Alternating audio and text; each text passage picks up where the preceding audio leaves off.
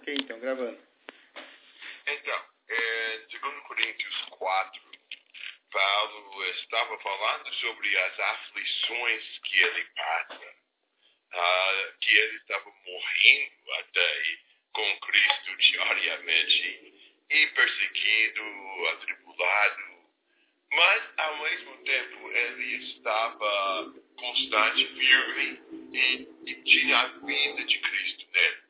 Fato é que Cristo passou pela morte antes da ressurreição e a gente tem que passar pela tribulação antes de receber o conforto. E Paulo conseguiu manter o ânimo, manter a firmeza, a constância no meio dessas dificuldades. É interessante perceber como ele estava tão firme com tantos problemas. E a gente gostaria, às vezes, de entender melhor como que ele conseguiu. E acho que uma coisas que ele coloca agora nos ajuda a entender uh, como ele mantinha um espírito tão corajoso e perseverante nessas situações complicadas. Então, segundo Coríntios 4, de 13 a 18. E temos, portanto, o mesmo espírito de fé, como está escrito: Cri, por isto falei. Nós cremos também, por isso também falamos, sabendo que o que ressuscitou o Senhor Jesus nos ressuscitará também por Jesus e nos apresentará convosco.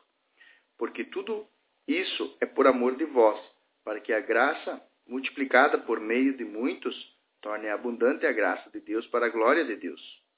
Por isso não desfaleçamos, mas, ainda que o nosso homem exterior se corrompa, o interior, contudo, se renova de dia em dia. Porque a nossa leve e momentânea tribulação produz para nós um peso eterno de glória muito excelente, não atentando nós nas coisas que se veem, mas que se não veem, porque as que se veem são tempo reais e as que se não veem são eternas.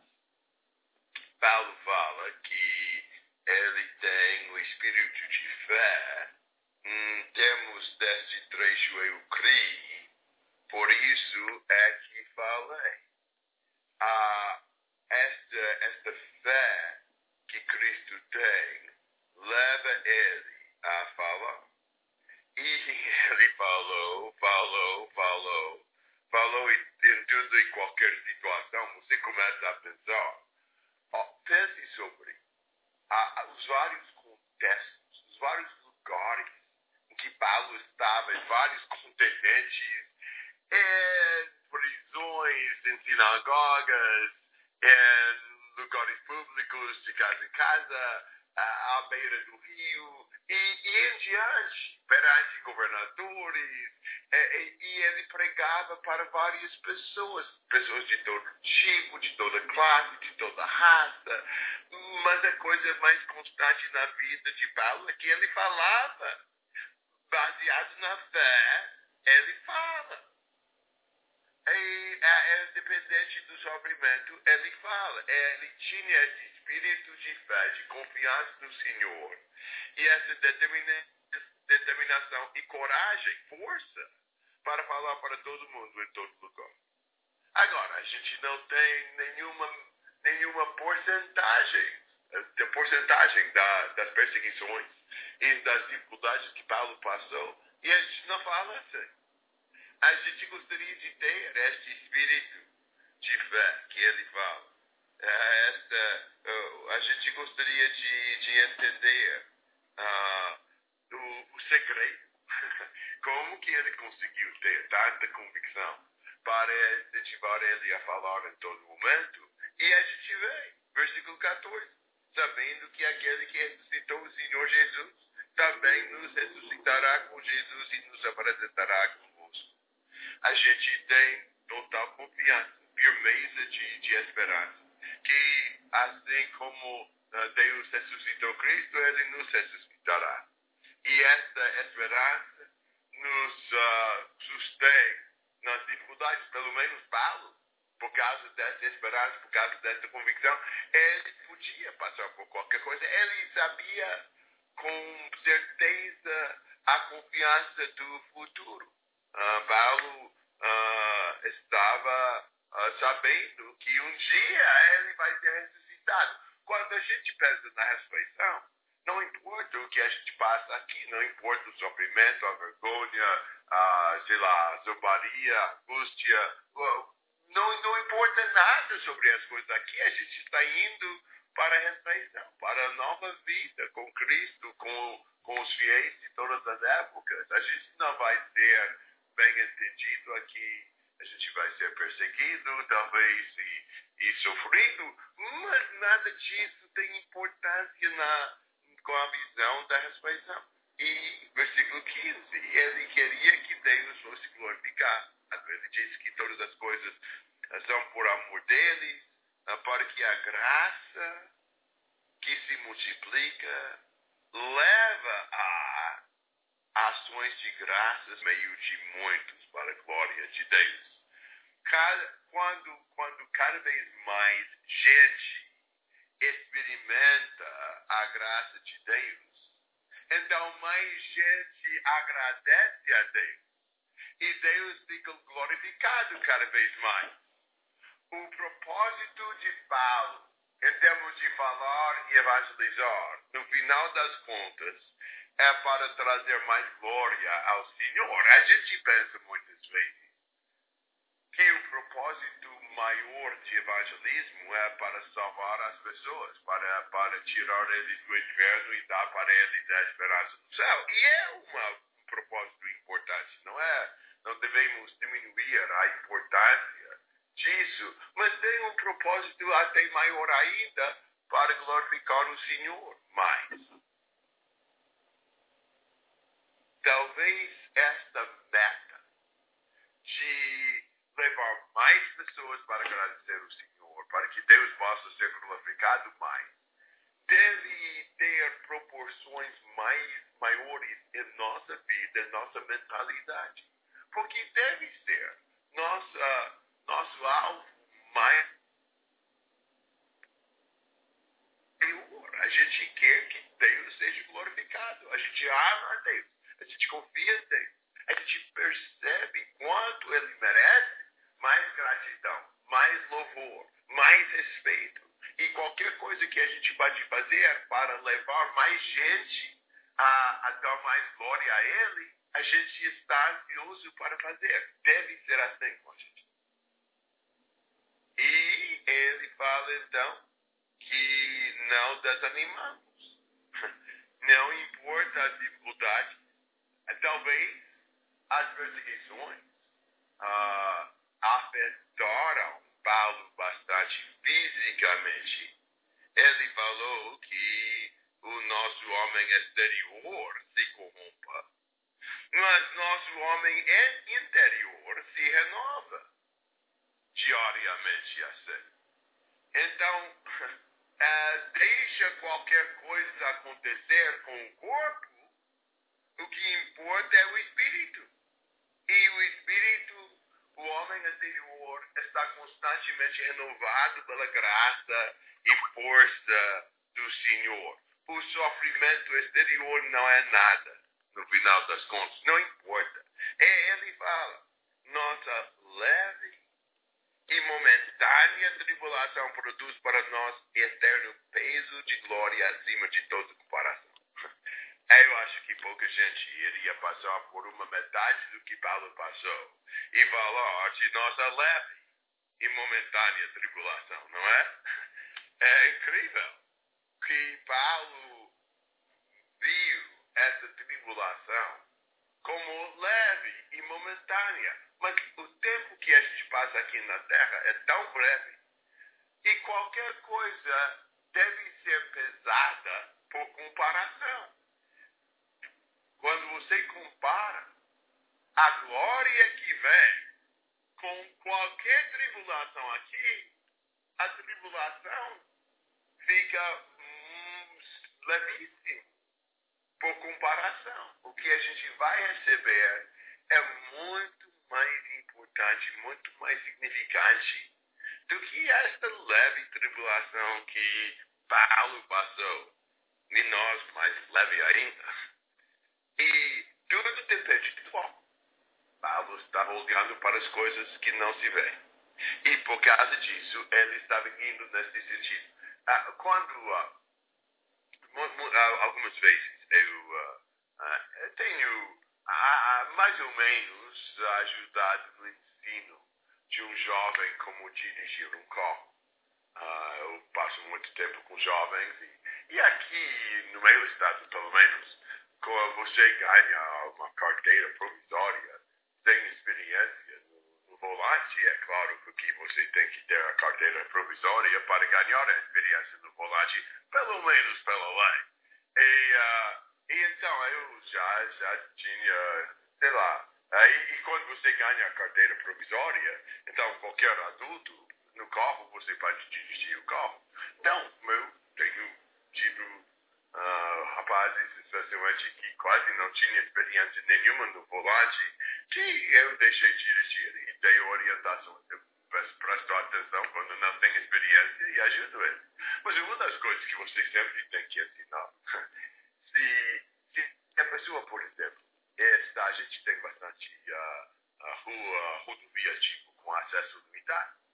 Então, você está entrando e você tem que entrar no trânsito você tem que olhar para trás, porque nem sempre o retrovisor dá toda, uh, dá para ver tudo, então a coisa correta é para olhar. Mas você sabe o que acontece quando o jovem tem experiência no volante, olha para a esquerda, de repente o carro começa a virar no esquerdo. A gente sempre dirige, a gente se orienta no sentido que estamos olhando, não é? E você tem que ensinar. Não. Você tem que se concentrar em manter o volante constante, manter o, o sentido do carro mesmo quando você está olhando, em algum sentido.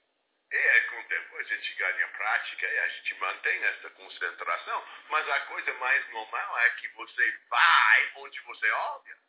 Então, em nossa vida, se a gente está olhando para as coisas invisíveis, as coisas espirituais, as coisas do Senhor, então a tendência vai ser que nossa vida vai estar indo neste rumo. É isso que determina tudo o que está no nosso foco, que a gente está uh, visando, que a gente está refletindo, pensando, o que tem importância para mim, vai determinar a orientação da minha vida. Então, como que Paulo conseguiu, de frente de tudo que ele passou, continuar a ter constância e falar para todo mundo? Ele estava focalizado na esperança e na glória do Senhor. E ele não ligava pelas coisas que ele passou aqui nesta terra. Observações e perguntas, uh, capítulo 4.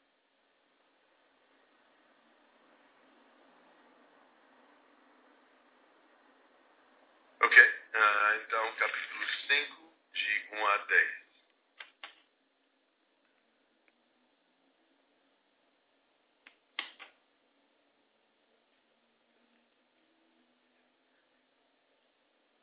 Sabemos. Alô? Uhum. Alô? Ok. Sabemos que se a nossa casa terrestre, desde este tabernáculo se desfizer, teremos da parte de Deus um edifício, casa não feita por mãos, eternas nos céus. E por isso, neste tabernáculo, gememos, aspirando por sermos revestidos da nossa habitação celestial. Se todavia formos encontrados vestidos e não nus, pois, na verdade, os que estamos neste tabernáculo gememos angustiados, não por queremos ser despido, mas revestido, para que o mortal seja absolvido pela vida. Ora, foi o próprio Deus que nos preparou para isso, otorgando-nos o penhor do Espírito, tendo, tendo, portanto, sempre bom ânimo, sabendo que enquanto no corpo estamos ausentes no Senhor, visto que andamos por fé e não pelo que vemos. Entretanto, estamos em plena confiança, preferindo deixar o corpo e habitar com o Senhor. É por isso, por isso que também nos esforçamos, quer presente, quer ausente, para lhe sermos, sermos agradáveis. Porque importa que todos nós comparecemos perante o tribunal de Cristo, para que cada um receba segundo o bem ou mal que tiver feito por meio do corpo. Já que Paulo estava olhando para as coisas que não se vê, ele começou a sonhar e imaginar como vai ser no futuro, como vai ser a situação que Paulo vai passar depois desta vida. E ele fala em termos da nossa casa terrestre, deste tabernáculo se desfazer. E a ideia é que a gente vive num certo corpo, mas tem um momento em que este tabernáculo terrestre, físico, vai ser desfeito. A gente sabe que Paulo era fabricante de tendas, ele trabalhava no corpo.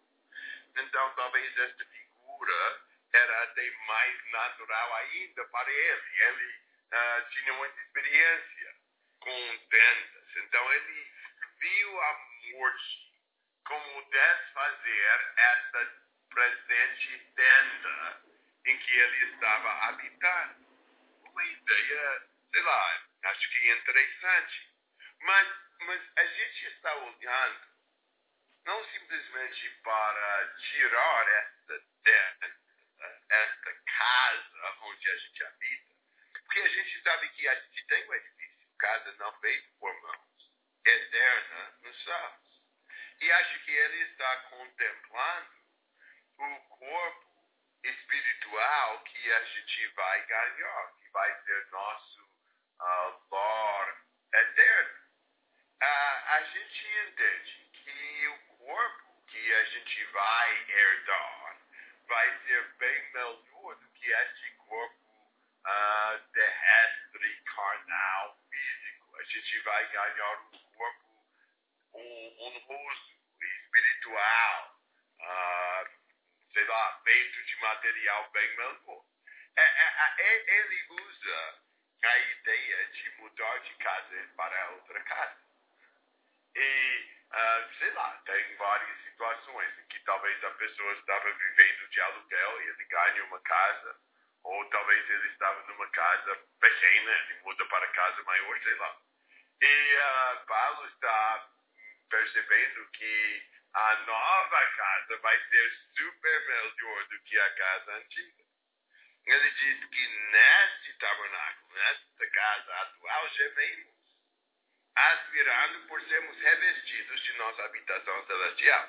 Ele está, ele troca a ideia de roupa e casa. Mas acho que com o mesmo ponto. Roupas são uma casa mais apertada, não é? A gente vive na casa, a gente vive na roupa, porque a roupa fica bem mais próximo a nós do que a casa, mas a ideia é a mesma a casa que a gente vai ganhar, as roupas que a gente vai se revestir, são melhores. O novo corpo vai ser bem mais melhor, bem, bem mais uh, uh, agradável. A gente não vai uh, ficar nu, não vai ficar sem corpo, não. Não vamos ser um espírito apenas. Mas a gente vai ter um corpo celestial. Uh, ele disse, neste tabernáculo gememos angustiados. E não, não, não fundo aqui. Não é que a gente está simplesmente chateado com o atual corpo. Não é isso. A gente está ansioso para o novo, que vai ser melhor. Talvez a casa onde você mora é boa casa. Mas você tem nova casa melhor e ansioso para chegar na nova casa. Este corpo que Deus nos deu tem bastante coisa. A gente um, trata nosso corpo bem, a gente gosta do corpo, mas a gente tem algo melhor. E uh, E quando a gente está revestido, uh, este modal vai ser absorvido pela vida. Este corpo, talvez uma das piores coisas sobre ele, é que doente e morre. E nosso corpo celestial nunca morre, nunca se adoece. Uh, então a gente tem bom ânimo, uh, porque uh, a gente está ansioso para estar com o Senhor. Agora a gente tem, no momento, uma, sei lá, tipo, tipo um, uma amostra, um sinal do que vai haver. Porque Deus nos deu o Espírito Santo como um penhor. Penhor seria tipo uma garantia, uma, uma pequena parte do que a gente vai ganhar. E, e o Espírito já nos abençoa com um pouco do gozo, um pouco de, de uh, sei lá, comunhão com o Senhor que a gente vai ter. No final das contas, quando a gente olha para a casa celestial, a coisa que mais nos interessa é estar na presença do Senhor. Ah, ah, o, o, ponto de estar céu não é ah, que o céu é bonito em si, que o céu é majestoso em si. Ah, você começa a pensar no céu, em coisas físicas referentes ao céu não, coisa interessante sobre o sal é que a gente vai ter, vai estar na presença de Deus, de Jesus. A gente vai estar com, com nosso amado. É, é, sei lá, eu já usei essa ilustração uma vez ou outra, mas cabe bem aqui. Imagina uma noiva que vai se casar logo. E ao invés de falar incessantemente do marido que ela vai ganhar, que deve ser o foco principal dela, ela só fala da nova casa é, que ela vai morar. E eles têm a casa mobiliada e ele não veja a hora para poder uh, estar com os novos móveis e, e, essa nova casa. Ela não fala nada do marido. A única coisa que ela quer é essa nova casa. Que chato, não é? Que estranho. Uh, que, coitado do marido, do noivo. Uh, mas não, você pensa no casamento, você talvez você vai estar numa nova casa, que bom, mas, mas o ponto é que em qualquer lugar estar com a, o, o, noivo vai ser a coisa uh, que, que agrada e é isso. Uh, Deus já nos deu a Ele presente conosco na forma do Espírito, o penhor porque a gente não tem a plenitude da habitação de Deus em nós, mas a gente tem o Espírito do Senhor em nós, então a gente tem uma, um bocado que a gente vai ter a, a refeição completa. E, e ele disse que, ele disse que uh, quando a gente está no corpo, estamos ausentes do Senhor. Uh, a gente prefere deixar o corpo oito para habitar com o Senhor. Uh, é tudo, toda época a gente tenta agradar o Senhor ah, a, gente, a gente agora estamos com o Senhor pela fé. A gente anda pela fé, não pela visão. Então a gente, a gente tem comunhão com o Senhor, mas não uma comunhão de estar presente um com o outro, assim como a gente vai estar no céu. Mas pela fé a gente anda com o Senhor, mas daí, quando a gente está com Deus, a gente está com Ele mesmo, no lar dele, uh, no lar com Ele. Uh, e acho que todos nós recuamos da morte, pelo menos a coisa natural, recuar da morte. A morte é uma, um oponente, um inimigo. A gente entende que a morte não é o, que, o destino que, pelo que Deus nos criou. Deus não tinha, assim, uh, o, o, propósito dele não foi que o homem uh, morra. Uh, mas, por causa do pecado, a morte entrou. Então, a, a, morte não é alguma coisa que a gente, a gente fica feliz, a gente, a gente lamenta. É, é muito, muito triste que, que a gente morre. Muito muitas vezes a morte está acompanhada com muito sofrimento e dor e doença, angústia. Mas a gente tem uma outra visão que acompanha é de recuar natural da morte, que é o que a gente vai ganhar depois da morte. Que a gente, a gente que somos cristãos, esta, esta, sei lá, medo e nojo natural da morte quase fica superado pela ansiedade para estar com o Senhor. O processo de chegar na presença do Senhor é um processo chato, mas o resultado, a, a, a vida depois é tão bom para estar com o Senhor que em certos sentidos não vejamos, não vemos a hora para, para estar com, com Jesus. Ah, é, é, é isso que muda a visão que a, o cristão tem da morte. O mundo só tem e só fica lutando contra a morte. Mas o cristão nem tanto. O cristão tem outro, vê a morte com outros olhos. Ah, porque porque a, a, a, gente ainda não gosta da morte em si, mas a gente realmente tanto que vai acontecer depois da morte. Foi, uh, foi até bem, bem interessante algumas coisas nisso. Mas uh, um, um homem que, uh, que deveria ter estado no meio acampamento. Ele é um dos presbíteros onde minha irmã frequenta. E ele também é o diretor do acampamento meio social, meio espiritual que eu faço. Ele não podia ir para o meu acampamento no princípio, porque o pai dele, de repente, uh, sabendo que ele estava com câncer e ele não estava bem. Então, este homem, uma semana antes do acampamento começar, me ligou e disse que não teria condições porque precisava cuidar do pai dele. Ah, acabou sendo que o domingo que o acampamento começou à tarde, o pai dele faleceu de madrugada. Uh, mas o bem nisso, eu, eu, eu conheço até bem o pai dele que faleceu e conhece bem também este, uh, este homem, uh, o filho que, que, eu respeito muito. Uh, ele, o filho, sei lá, o presbítero, eh, tem na casa das 50. E o pai dele, que faleceu, tinha 78. E foi muito rápido.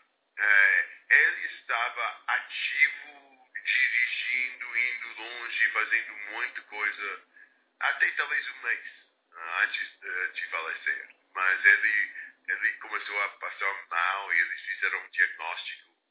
E ele tinha câncer da, das intestinas que estava restringindo uh, o, a produção de pâncreas e de fígado e ah, um monte de coisa. Eles queriam começar o tratamento na hora com quimioterapia e ele não deixou ele queria pensar mais. E quando ele pensou umas duas semanas e decidiu fazer, era tarde demais. Eles não conseguiram mais fazer nada. Mas a mentalidade dele e da família foi tão diferente. Até eu conversei com o filho umas duas semanas, mais ou menos antes do falecimento, e, e ou três talvez. E, e ele falou que sei lá, ele não sabia exatamente o que ia esperar, que até um certo ponto talvez seria mesmo, se o pai dele falecesse. Até logo, até rápido. Porque é menos sofrimento e ele era um ótimo cristão. Ele próprio foi um presbítero da igreja onde ele estava, um bom, uma boa igreja. Ah, e ele tinha sido, sei lá, o diretor de uma escola pública. Ah, e super bem conceituado na comunidade, uma pessoa super direito, com muita integridade. Pessoas, sei lá, ele, ele sempre era de lá. Uma, um lugar, uma cidade pequena, uma cidade de nem sei quantos, talvez dois mil, três mil habitantes, numa região mais rural. Então, todo mundo conhecia ele por ter estado na, no sistema da diretor da escola tá tantos anos. Uh, sei lá, acho que uh, fizeram muita coisa quando ele morreu, porque todo mundo conheceu ele e por ser cristão ele foi super respeitado pela, pela conduta da vida, pela, pela atitude uh, que, que ele tinha. E, e é, é legal quando o cristão morre.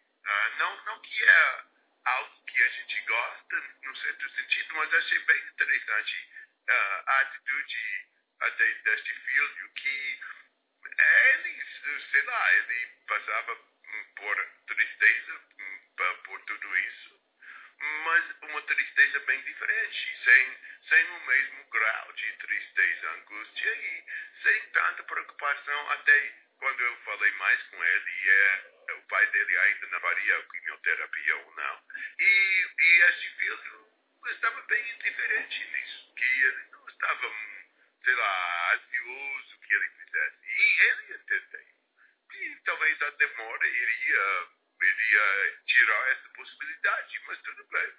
Não, não era importante com, é, é, sei lá, é, é triste para nós quando um ente querido passa dessa vida, mas para ele tudo indica, pela postura da vida dele, que ele estava bem o Senhor. É uma pessoa super espiritual.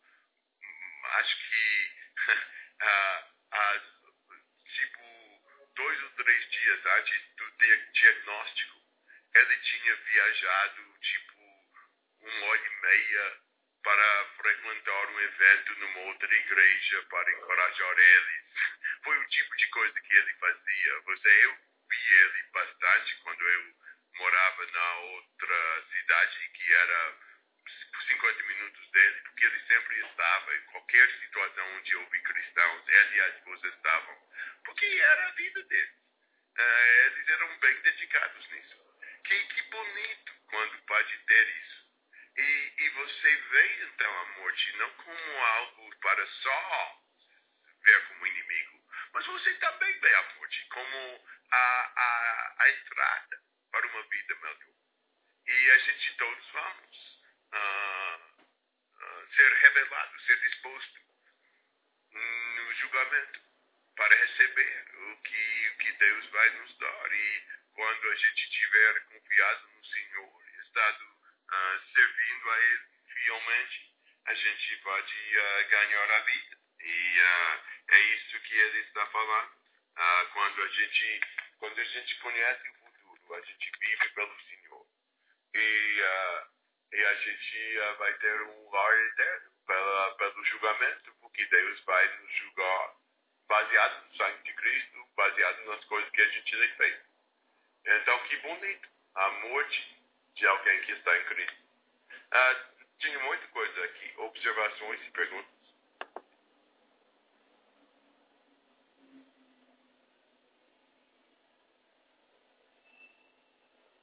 Então, 11 a 13. Né? Assim que, conhecendo o temor do Senhor, tentamos persuadir os homens, o que somos é manifesto a Deus espero que na nossa consciência seja também manifesto.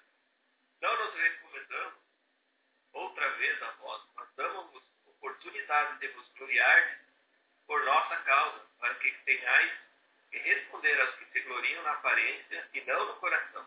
Se enlouquecemos, é para Deus. Se conservamos o juízo, é para vós. A gente tem muitos incentivos para servir o Senhor. O que ele já estava falando bastante foi sobre a esperança de estar em casa com o Senhor. Isso fez com que Paulo não se desanimasse. Mas aqui a gente vê outros motivos. Ele disse em 11, assim conhecendo o temor do Senhor, persuadimos os homens. Porque pensa sobre o 10, do fato que a gente vai ser exposto quando a gente está perante o Senhor, essa convicção que o julgamento vem, purifica nossa vida. A gente tem bem mais seriedade, porque a gente entende que tem uma eternidade depois dessa vida. A gente deve focalizar no Senhor, colocar Ele como a prioridade a gente deve persuadir os homens, que é a grande tarefa de nosso ministério evangélico, uh, porque a gente vê que eles também vão uh, estar no tribunal e vão ser expostos. E a gente quer apelar para eles, para voltar para Cristo, para ter a salvação. Uh, ele,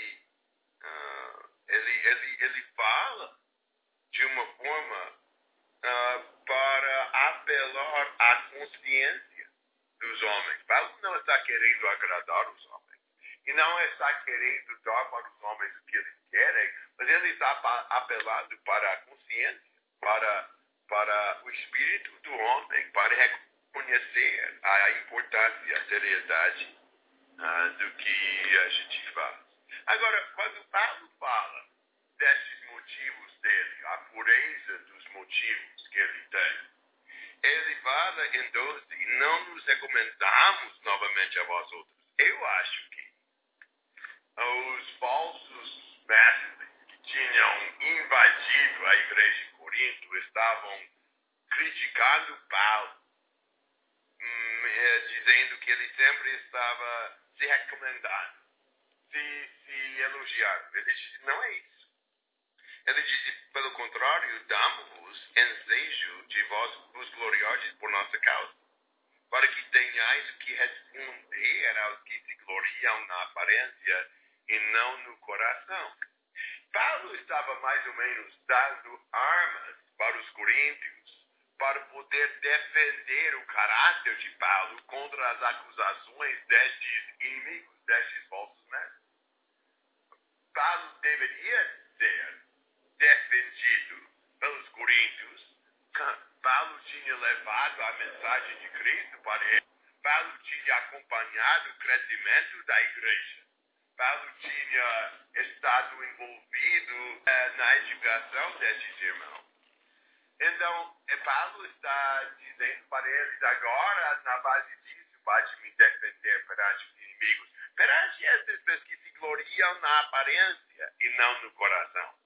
E a gente vai ver isso cada vez mais em Corinto, que a ideia é que essas pessoas, esses falsos mestres, se glorificavam pela eloquência, pelas cartas de recomendação, pela, pela habilidade dele. Paulo não ligava para essas coisas exteriores. É o interior que determina o valor da pessoa para Paulo. E então Paulo disse que tudo que ele faz é a favor dele. Ele disse, porque se enlouqueci, enlouquecemos é para Deus. E se conservarmos o juízo é para vós outros. Tudo que Paulo faz, ele não tem motivo egoísta. Ele não está fazendo as coisas para o benefício dele, mas ele está agindo para glorificar a Deus e para o benefício dele. Então, então você vê aqui motivos profundos e puros. Por que Paulo pregava tanto? Porque ele tinha tanta constância e tanta ousadia de falar. É porque ele tinha fé, porque ele estava olhando para o futuro, para o tempo que ele estaria com Cristo, porque ele estava convencido do temor do Senhor, porque Paulo tinha um princípio interior firme de glorificar o Senhor e servir a Ele em todas as situações. É edificante uh, tentar imitar essa mentalidade de Paulo e essa convicção que ele tem, que deixa ele animado no meio dessa tribulação. Observações e perguntas aqui.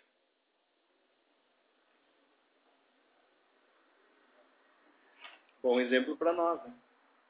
Ah, né? Com certeza. Então, a gente termina aqui e a gente uh, continua amanhã.